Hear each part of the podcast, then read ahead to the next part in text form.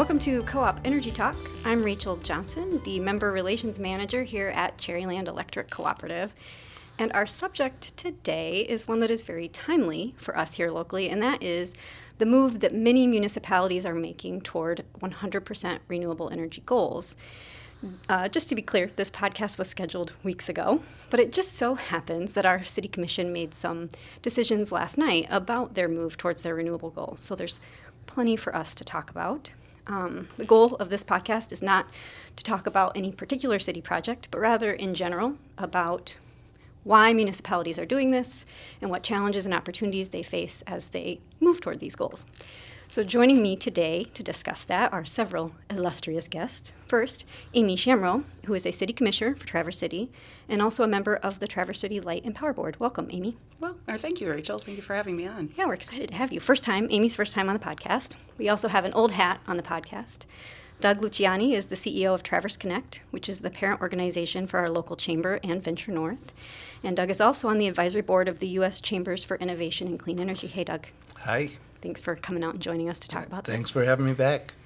And of course, our trustee general manager, Tony Anderson, who is not only leading the ship here at Cherryland, but is also a vocal advocate for clean, affordable, and reliable energy. Good morning. Happy to be here once again. Here we go. So, to kind of just lay the groundwork for this conversation, roughly 30 cities in the U.S. currently have 100% renewable goals. And in June, the U.S. Conference of Mayors, which is a group of more than 250 U.S. mayors, approved a resolution supporting 100% renewable goals, and in particular, city driven plans to reverse climate change. So, I'd love to hear from you all why you think cities are taking such an active role right now in this particular area.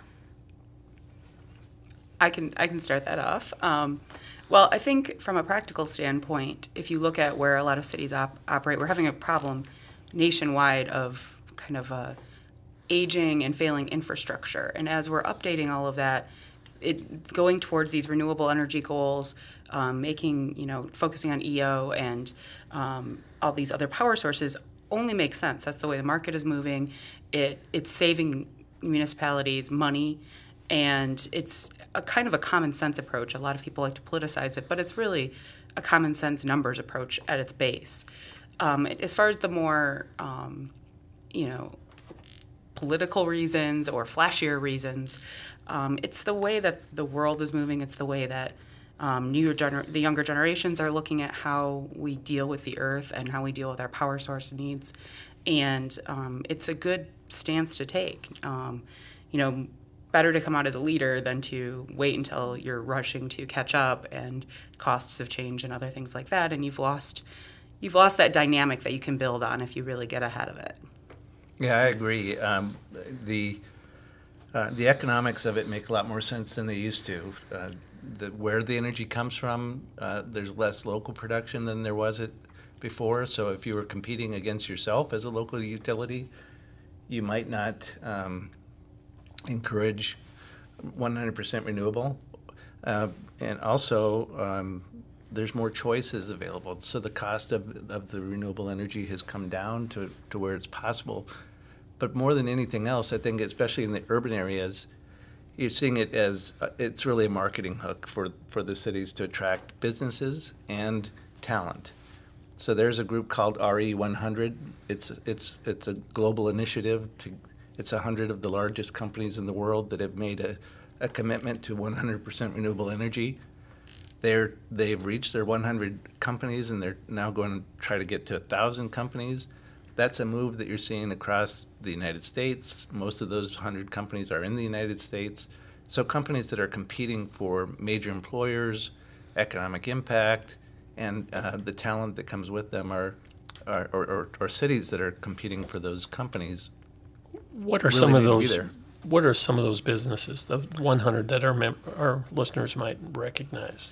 You know, I, I don't have that whole list, but I know it's it's companies like Nike, uh, Patagonia, uh, REI, the, uh, the a lot of the com- companies that that match the lifestyle that we have here in, in Traverse City and that have comprehensive social strategies, I would call them, I guess, um, and, and certainly not in any pejorative way, but they're they're they try to be very family friendly. They they have on-site childcare. They're 100% renewable. They're doing a lot of things that they see as as sustainability issues for um, for their employees and for their company and for their their businesses. So so then you see other companies that kind of are jumping on that bandwagon and not doing all of those same things, but they're saying we're making a commitment to go to 100% renewable, and they start at 2% renewable. They say, well, we're, we're going to try to get there by 2050. You know, so it's so they're trying. It's it's it's kind of like the old greenwashing that we used to see. Hopefully, that's not happening with the municipalities that make a commitment that, to go 100 percent renewable. Yeah, it's kind of along those lines, Amy. I'm hoping so. It, the city of Traverse City set their 100% renewable goal back in December, I think, or late late last year, maybe early this year. Um, with the project you approved last night, it will take you from what you currently are, which is 10% renewable as a part of your, mu- your municipal utilities load, to the city itself being 20% renewable. And when I talk about the city, I don't mean the city utility, I mean the city's electric meters. So the buildings that you own and operate and, and the services that, that require electricity that you own and operate. Can you talk about the conversations that happened at the commission? Like, how did you get to where you said, this is something we want to do, and what's your plan to get there, to Doug's point, as opposed to simply saying, we think we should go there? Sure. Well, first of all, I'm glad you made that distinction of this is the municipal goal. Um, I know my brother lives in Las Vegas, and when this discussion came up for us, he said, "Well, I, you know, I just was reading about how Las Vegas is is 100% or working towards 100%, and I don't know." And he works at one of the casinos. I don't know how we're going to do that. And I said, "Well." That's something that a lot of people don't understand is when a city says they're going to be 100% renewable, they mean their buildings and properties and and functional you know whatever's using the off the grid. It's not every resident and every business and everything else that's attached. Do we want to encourage people to? Yes but that's that's not what this was. So from that um, i know that this started when um, governor or governor mayor Carruthers was um, Did Uh, you just announce Mayor and with what's going on in the political climate right now, I, I want to clarify: I'm not, I'm not uh, floating a website or anything like that to uh, to uh, uh, put people in races. there you go. Um, no, uh, Mayor Carruthers had been at a um, conference of some kind, and former mayor of Grand Rapids, Heartwell, had spoken, and he started kind of investigating how they did their initiative and brought us the um, the, the information. And so we had the vote. Uh, I believe it was back in December or January, and um, to be honest, it's still a work in progress of how we're doing it. It was something we wanted to do much like many things in government, you kind of have that chicken and the egg scenario. So in this case, it made more sense to pass that, and then from there, that be the directive to form a group to um, investigate how we do it. So we have what's called the Green Team, and it's made up of um, representatives from local organizations, Light and Power Board, um, and some other people in the community that are involved. And we're working towards that. So some of it'll be EO, some of it'll be just efficiency and updating and um, other factors that will just bring our use down, period. And then the other set that we are discussing now, and as you mentioned, we made mo- movement on last night, is also finding um, renewable energy sources for our electrical load. And so that last night we chose to go with a, a project from Heritage. Part of what had come up in discussion in previous meetings was a lot of us were very interested in having at least some of the renewable energy be, energy be locally produced. Um, you know, there's it's easy to buy on the grid and or buy off the market and and hook into the grids, but also part of it to a lot of us seemed to also be how can we make this a very local thing as well as um, writing that yeah, agreement and signing on and kind of having it wherever it may be in the state or Arizona or wherever it might be. So obviously, us up here that doesn't make sense to go that far away, but but keeping it in the area. So I'd love to dig a little deeper into that, and, I, and I'd love to actually. And I'm going to ask you this question next, Doug, but we'll maybe start with Amy. I, I, I get the same impression that you are saying that um, right now for the city commission, not all renewables are formed equally. So there is you're prioritizing different things. So if you had to say how you you feel as a commission, you're prioritizing these things: local, renewable, affordable, reliable. Like how how do they fall on the priority list when they come into competition with one another? Well, that's what we have to kind of look at on a case by case basis. If this project had come into us at, you know, 15 cents, per, we probably would have just passed on it. Because of the negotiations and where we got, it was a more appealing offer. So local is important, but we're also not going to throw money over money on every project just to say it's local. I think um, it's about having a diversified portfolio and it's about doing what's best for the um, ratepayers. Um, when we got down to the numbers, you could, you know, the percentages were somewhat off-putting, but when you got down to the numbers, I think we figured it was about three dollars per person per year more to do a local project. And we've got a lot of surveys that have been done over the last few years in, on the light and power end strictly that say our ratepayers prefer when they have the option to have local projects. They prefer green options. They're willing to pay a bit of a premium for that. So that's what we do. Um, we factor that in as well. But we are trying to be mindful of the true economic costs. Um, there was a comment made last night that some of us don't struggle to pay our bills or, or something along those lines. And, and I'm a single person who pays my own mortgage and pays my own bills. I think about the cost every time. I'm, I'm not sitting around with piles of money that I can spend. So it's very real to a lot of us. Um, you know, we're a relatively young commission and, um, you know, n- most of us are out working in the world still. So um, the, the economic factors are very important. But renewable energy is a goal. And we think that this, as Doug mentioned, this is the time to do it because it is becoming more affordable and it is the wave of the future and it is how we stay relevant. So it's kind of a case by case, but there are always these underlying factors that we're considering for every one that comes to us. So then, Doug, if you had to take that same set of parameters local, renewable, affordable, and reliable um, you know, you kind of already talked about the fact there's this push within certain within the business community to to have this kind of value added marketing. How do you think they rank those things? Because on the opposite side of that, you know, small businesses and an, an increase in my electric bill is impactful. So I, ha- you know, Yeah. so how do you think they they rank those things? Well, we ask our, our businesses that uh, all the time. What's most important to you about energy? And we expect them to say affordability. And what they what they consistently come back with is reliability. And so, uh, you know, on behalf of our members, uh, I would I would rank reliable as the top. So if a city said well, we're going to be 100% renewable, but we're not sure that we can always have the power on, uh, I don't think anybody would go for it. And then, you know, the, the, the part of this that, that Grand Rapids did, uh, the, the mayor of Grand Rapids really said most of what they did was through energy efficiency. And then they also worked really closely with their um, major utility there and, and got a lot of breaks that the normal business or normal customer wouldn't because it was a great demonstration project.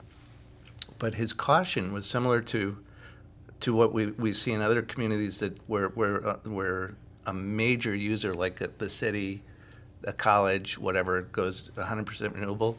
He said in Grand Rapids, what they effectively did at that time was they sucked up all of the available renewable energy.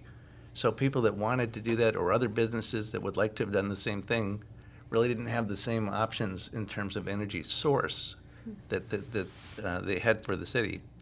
But energy efficiency is still, it may be the largest source of renewable energy. Um, T- Tony probably know more about that.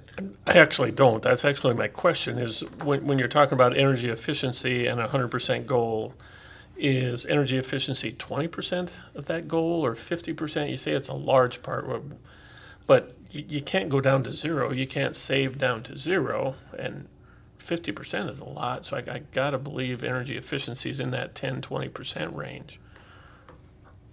Um, just to jump in on that one, that's actually been part of the discussion we've been having at the commission level. Um, and to the question earlier about, you know, what did we, why did we vote on this? We all had our reasons for voting on it, but as we discuss more, there's been some things that have come out about um, the understandings of how this would work. So Mayor Carruthers, um, because of Grand Rapids example, which um, is going to be is a very different example ultimately than what Traverse City is planning to do. Um, they they were able to do a lot through EO. However, they're not at 100% yet, and they're they're I think only at 30. Um, and so, to your point, Tony, you know, I think Traverse City's it's looking like we're waiting for the official numbers will fall somewhere in 20 to 30 percent range because we do have a lot of old buildings and infrastructure that once we update those, that's going to be a big jump right away. So that does leave us that gap in between that will have to be from energy sourcing, um, despite what a couple of people on the commission or one might have thought that it was going into it. But but um, that is the truth. You can't get down to to 100 or you can't get to 100 percent by definition just from efficiency models because that you're still getting that energy from somewhere. Mm-hmm. And I think that is that bigger discussion that not just needs to be happened when people look at these initiatives, but also in the public you know, again, going back to that public understanding of clarifying and just explaining when we can, which is why this is great too. But yeah, going back to Grand Rapids, you said they're at thirty percent. I I've read or, that recently, so don't hold me hundred percent on it. Yeah, but. so um, their goal is to be at hundred percent by twenty twenty, mm mm-hmm. And they've been talking about this for years, and they're only at thirty percent. So it begs the question: How much of it is a marketing ploy for business and residentials to get them to move to the city, and how much is reality. It appears that Grand Rapids is going to have a tough time to get to 100% by 2020. Yeah, I think they took the, the low hanging fruit is gone. Know, the the the efficiencies are in place, and uh, uh, they're sort of waiting on the market to, to have more options in terms of renewability, but uh, uh, renewable sources. But um, you know, they're on the right track. Yeah. You know, and and Agreed. It, and to, to set up a lofty goal is, is is not bad, but I think you're right. It should be honest and yeah, they should be talking about we're at thirty percent. Right. Yeah, and and the Instead other of they talk about well we're we're 100%. Yeah, we're in that group of cities that's at 100%. Yeah, they're at, they're in that group of cities that have said it. But the difference too that um, you know in our case and others, um, we have a city-owned municipal mm-hmm. electric company, so that gives us more of a you know as as Doug mentioned, they um, Grand Rapids was able to work with consumers a little bit on some breaks that others might not have gotten. With us and Light and Power, what we're able to do is we are able to kind of look at the whole um, offers offerings that are brought to Light and Power and see where we can work into those, which I think makes it both um, a little bit. I don't want to say easier for us because obviously it's a process it's in a new process, but um, that gives us more options for how we can you know balance out that other 70%, and it also um, gives us more um, leverage for for negotiating these things, and it, it just kind of puts us on a, a different field that I think will allow us, to, if not by 2020 you know 2021 you know that budget year because we split the years sure. obviously to be a lot closer than grand rapids because we do have those options of entering into um, power purchase agreements with you know light and power behind us and and that reliability factor i think is a little bit more solid with us than because of that. How aggressive do you think uh, light and power and or the city will be? Because you have the opportunity to wait for offers to come to you or you have the opportunity to rfp for offers and get there quicker what do you think the strategy will be? Wait for offers or go out and find offers? I have a feeling we'll be doing, and, and don't hold me to this, I'm one vote on the and Power Board. absolutely but, understand. Uh, yes. But, but no, I think that we will actually end up doing an RFP because it is a little bit different than what um, in timeline it's a little different than what the board the light power board itself is looking at versus the city commission board. That said um, you know in a couple of the meetings tim arends has mentioned that uh, he has he knows of some projects uh, renewable energy projects that are out there that he'll be bringing to the light and power board that a lot of us don't have the details yet because they haven't been released. That might be something that the city looks at you know buying a portion of it to doug's point also earlier you know grand rapids ended up sucking up a lot of these opportunities i think by working with light and power the city won't do that because there are going to be a lot of large purchase options that we'll be able to take advantage of yeah, and and I was actually on the panel with Mayor Heartwell, so I, I was I was right there when he's talking about it. And one thing that you're absolutely right, them not having a municipal utility, but the other piece that makes Traverse City different is just a scale piece. So mm. if you took a one megawatt solar project and handed it to Grand Rapids, it would bump them from you know whatever 30% to 32% right. you take a, a one megawatt solar project and hand it to traverse city and it bumps you 10 to 15% so that, i think that's another piece that factors into their ability to get to their goal. But that said i want to go back just for a second to the energy efficiency piece because i distinctively remember mayor heartwell talking about how they didn't anticipate early on how big of a role that needed to play. And so they started pursuing renewables and suddenly realized why are we why are we committing to renewables before we've figured out how we can bring our load down.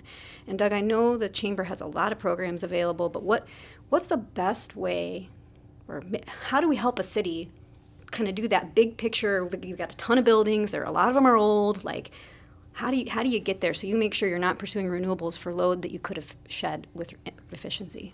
Well, that's a good question. Uh, I wish I knew the answer to tell you the truth because the opportunities certainly certainly exist and the incentives for people to, to do it residentially or as commercial businesses have been incentivized. Uh, the, the, we work with uh, Traverse City Light and Power on an energy efficiency loan program for commercial businesses in the in Traverse City, and, and it's had some success. That's gonna be my fun fact. The um, but um, and, and, there's a, a, rooftop solar program, and uh, Groundworks has been working on this. They've got a full time person. They've had a full time person for quite some time. The uh, Cherryland has been working with Light and Power on the solar piece of it. I think a lot of it is is education. Um, some of it is a matter of trust that that uh, a business is not going to find itself doing a lot of these things that we consider very good about energy efficiency, and then down the road, not have um, the things that it needs. The, the, the upfront cost is is intimidating on a large scale. So even though there are ways to address upfront cost, and you do it in your business with your customers, uh, it, they, it's still a matter of perception, and the people that need to know don't know. And I know that that's been a challenge for us, and it's been a challenge for Light and Power. I think it's a challenge for all of the utilities to just to, to let their customers know what's actually available and, and have them hear the message. Well, I, I kind of think yeah, this is this is gonna be my PR hat on energy efficiency has a PR problem that renewables don't have, right? So like you, you talked about businesses and the marketing potential. Like you'll uh, you'll see a business put two solar panels on their roof and market that and oh we're a green business, but they put that equivalent amount of money into making their business more efficient, which is great and smart to do because it saves them money, and New windows, insulation yeah. is not sexy. It's not. That's, it's not. That's, that's true. A, a spinning blade, a, a, solar panel is is hot and sexy. But that's an area then where but, a city has the potential to really lead because you can correct. help. Man, I don't know if you can make energy efficiency sexy, but you can at least make it more visible and help kind of drive it to the forefront of this conversation. I mm-hmm. think. Well, and we are look. Um, we will be, I believe. Again, don't hold me to it because I don't have my numbers in front of me, but. Um, the light and power, and I believe um, our water and sewage, which is run by the city, um, are moving towards AMI electric metering this year. So one of the things that will be available to our customers by doing that is able ability to check where your usage is at. And we've talked early, we talked briefly, and, and there's some other discussions that'll be had after. Um, in as a board, as a light and power board, there's our way there are ways you can make that then maybe not sexy, but a little more fun. I hate to say it, we all like our phones and our apps, and these programs and these, um, you know, this new efficiency model will have an app that goes with it in other ways that you can check in. So it's not going to be, you know, um, um, I can't think of anything as big as Pokemon Go on a phone for in the last year, so I'll go back to that year-old reference. But um, there's going to be ways for people to interact a little bit more with it that at least will hopefully get them more keyed in and tuned into it if it even if it's not as fun. But like you yeah, know, like Jenny was saying, it's more it's mm-hmm. more interesting to look on your computer and see little up, ups and downs than talking about Windows. Sure is. Yeah. yeah, when you can look on your phone and see your daily usage, some people get into that and they will play that number game to see if they can drive that number down. Mm-hmm. Uh, shameless plug to Cherryland members listening. Uh, check out Smart Hub app on your phone, and you can check your usage and monitor the RAMI system. There Sorry, you go. can't can't resist an opportunity to, to tell. I want to um, I want to make sure we talk about this and we have time for it, and that is the importance of, of baseload generation. So, that kind of core amount of electricity you need to, to power your city every day. Um, I did a little research. Currently, one of the only cities in the US that has reached its 100% renewable goals is Aspen, Colorado. So, as of 2015, they were 100% renewable, and their load consisted of 46% hydro, 53% wind, and 1% landfill gas. Another city that has been successful is Burlington, Vermont. I don't have how it breaks down, but the, the bulk of their renewables is uh, biomass and hydro. So biomass, hydro, they are baseload generation. They're dispatchable. You can turn them on and off whenever you need them. It's not as um, intermittent as wind and solar. So I want to talk through, and this is dirty water, I know that, but you know, the city got rid of dams, they were old, whatever, um, had quite a big debate over biomass. Like, what, what's, are you going to tackle that or? I, I hate I to be honest right now I don't think we're ready to quite get into tackling the base load as we we've been talking about we're just getting our feet wet and kind of getting our arms around what this renewable goal is going to be and how we're going to do it that's not to say that's out of the possibilities in the nearer future you know will I still be on the commission you know that's those are all these political questions that don't factor into these things the truth is that's what we're marching towards though and the question is how do we do it um, so one of the advantages Traverse City does have, though, is well, we're not. This won't be our base load and you know and solve all of that. Um, if you look at our highest usages in days and in general our high use peak times, it's during the day, and it's during the biggest days are during the day when it's you know 95 that net, those couple 95 degree days in the middle of the summer which is why we you know especially solar is appealing to us because that is when you know, it will it will provide all of our base load, no, but it will help us immensely on the days that we see in our trending that are the most um, high use days. You know, people have their air conditioning is running, they're in offices, their computers are going, everything else is going, or they're home watching TV. That's when we need the most energy, and that's when we are naturally able to provide it. Which we are benefit. We have a little bit of a benefit in that regard that our peaks are during the day and not at night when people come home. We're not a bedroom community. We're a functional all day community. You know, hydro and, and, and biomass are, are two of the most despised forms of energy production in the environmental advocacy community because they're, they're really wasteful of, of other resources. The hydroelectric, you know, you have to build dams, you change river systems, you, you use acreage uh, that could be used otherwise. Uh, biomass is still burning carbon fuels and so you know those typically don't aren't talked about in the bucket, but you know the um, other forms of renewable energy are, are will, will take a uh, a great public will to make them happen. They, they'll need to be incentivized. They'll need to be subsidized. There'll need to be uh, ordinances that allow them to be put into the r- rural communities where they'll mostly go and uh, they need to stay innovative. And, and I think to a certain extent, and a much smaller extent, but when you make a major investment in a windmill, for instance, uh, windmill technology is changing all the time. So you put in a, what's a windmill cost? Hundred dollars. A lot. A, Yes. lot. It's, it's in the millions. Yes. Yeah, you make this investment of millions of dollars in, in a windmill. It, it produces two megawatts of energy. Uh, and, and five years later, uh, new technologies come along that a, a, windmill half the size will produce twice the energy. Well, you still you have that sunk cost in your old windmill. It's a lot like what the utilities, the traditional utilities, have found themselves in with their coal-powered plants and then their natural gas plants.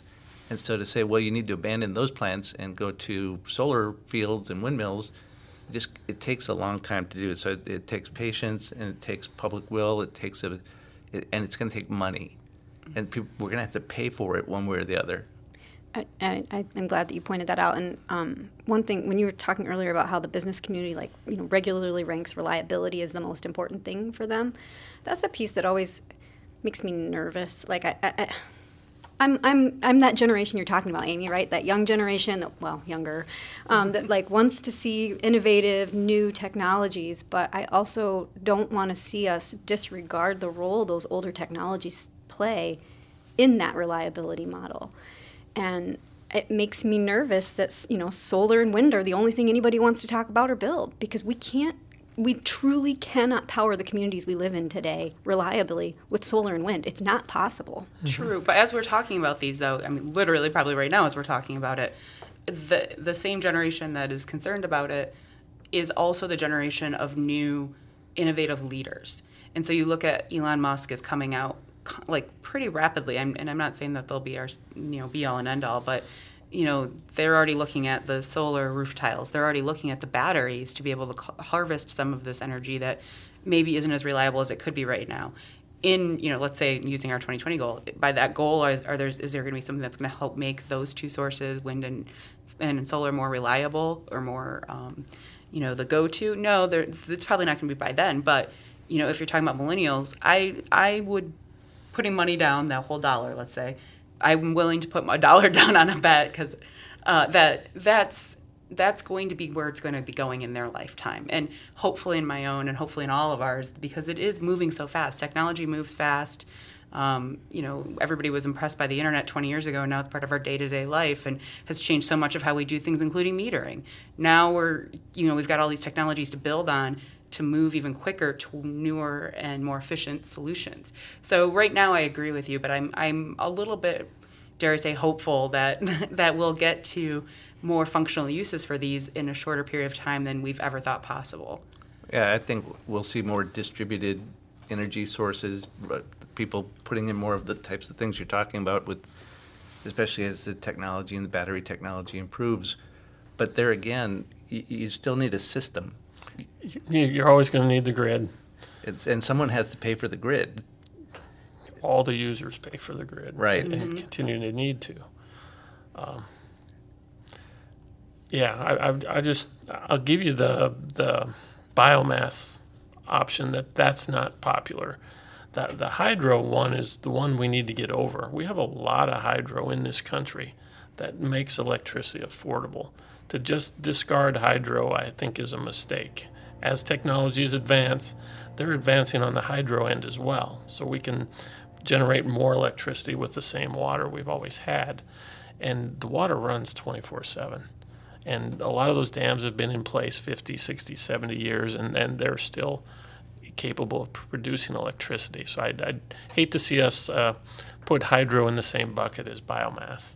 But you, i think it, looking at new new projects building a new hydro project not going to happen difficult. yeah not, not going to happen but we can upgrade the ones we have and we can work on that technology but at the same time building wind in renewable uh, wind in rural areas, that's going to be tougher and tougher. We're seeing that in Michigan. You know, the, the thumb is full of wind. They don't want any more.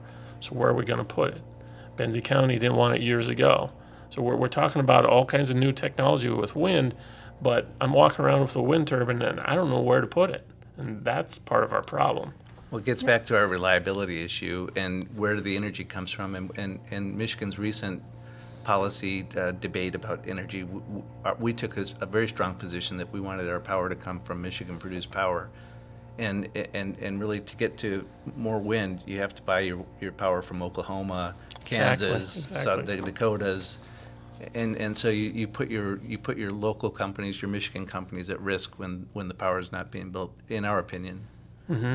And we have developers who are unable to build in Michigan right now, and that's to me, that's a frustration and a, a, detriment to the increasing technology. You can have the most efficient windmill in the world, but if you have no place to put it on in Michigan.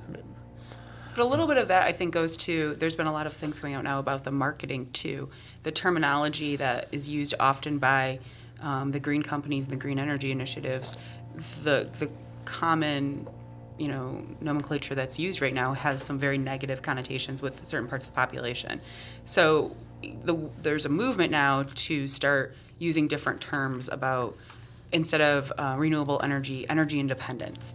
And as we move towards those, if that's really the tact, sudden I think that's the way that you can get through to some of the communities. I mean, I, I was just driving from downstate this weekend, and you know all the wind, the wind farm in Ithaca that you can see right from the mm-hmm. the freeway and things like that. There's there is, as you said, Tony, the space to do this. We just need to figure out how to make it work. And I think some of that, too again, what we were talking about energy efficiency and making it sexy. I think part of it is you have to make the energy efficiency in your region, coming to your region, something that's appealing. You have to talk about jobs. You have to talk about independence. You have to talk about these. And the real, they're not just buzzwords. That is really what it is. To everybody's point here, to be uh, have reliability, you need to be have some independent access to, and that's how it needs to be sold instead of look at this, we're doing this for the world 50 years from now, 100 years from now.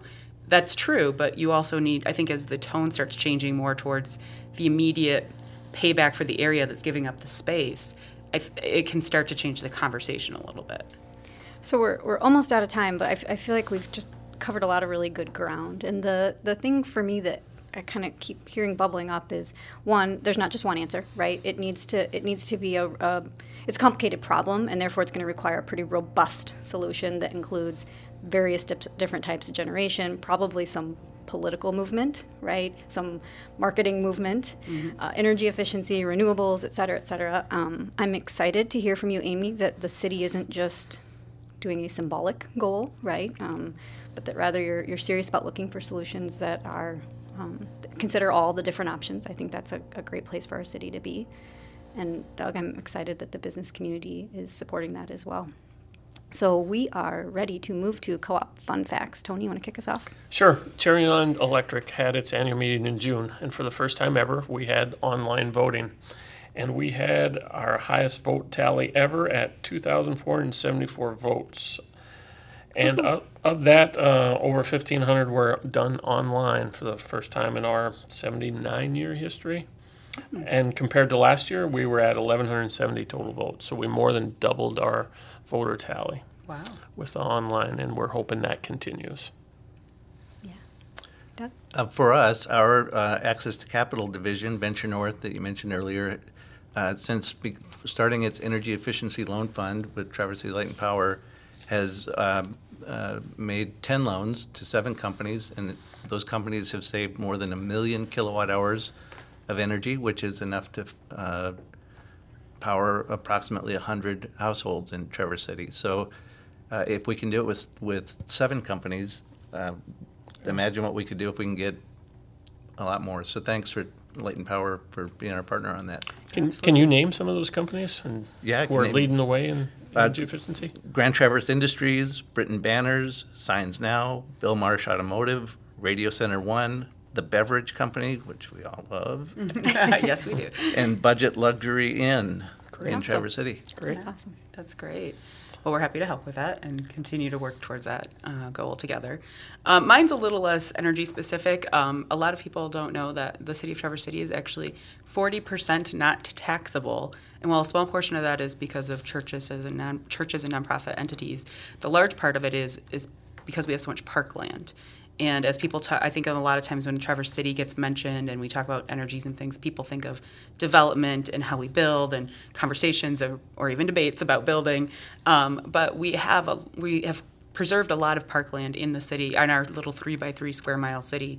Um, there's pocket parks all over. There's obviously the, the open space is a big one that everyone can see, but most neighborhoods have a at least one small park. Um, some have them kind of tucked away. So um, that's something I'm actually very proud of that we do. I often hear people say, well, when this becomes available, turn it into a park. And I just want to say, go find the parks that are in your neighborhood already. I think people don't know about them, and, and it's a and it's a fun game you can play. So, um, you know, I'm, I'm very proud of the fact that we have preserved that much to keep access for people in every corner of the town. And I uh, hope anybody listening to this might go check some out sometime. It's great to do in the summer.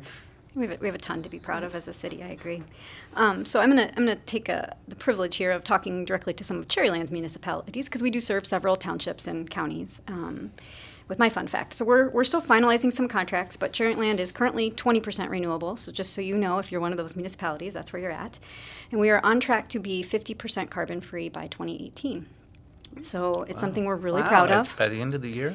by by 2018. Yep. So we're real, we're very proud of that fact, and um, I, I I just for me the takeaway is Traverse City has a lot of resources available to them. Some of our other municipalities may not feel that they do, but they do, They do. and um, and we're working very hard to help them also have a, a clean, affordable, reliable energy future. So I want to thank you guys for coming out and, and sitting down with us. This was a great conversation. Certainly, there was a lot more to be said, and, and maybe as you guys continue to move forward with this, we can reconvene and talk about some of it again. And any of our listeners out there, if you have any questions, I, topic ideas, anything you'd love to hear on this podcast, please don't hesitate to reach out to me, R. Johnson at cherrylandelectric.coop, and uh, maybe we'll have you on an upcoming uh, podcast. So thanks, guys. Thank Thank you. you. Thank you.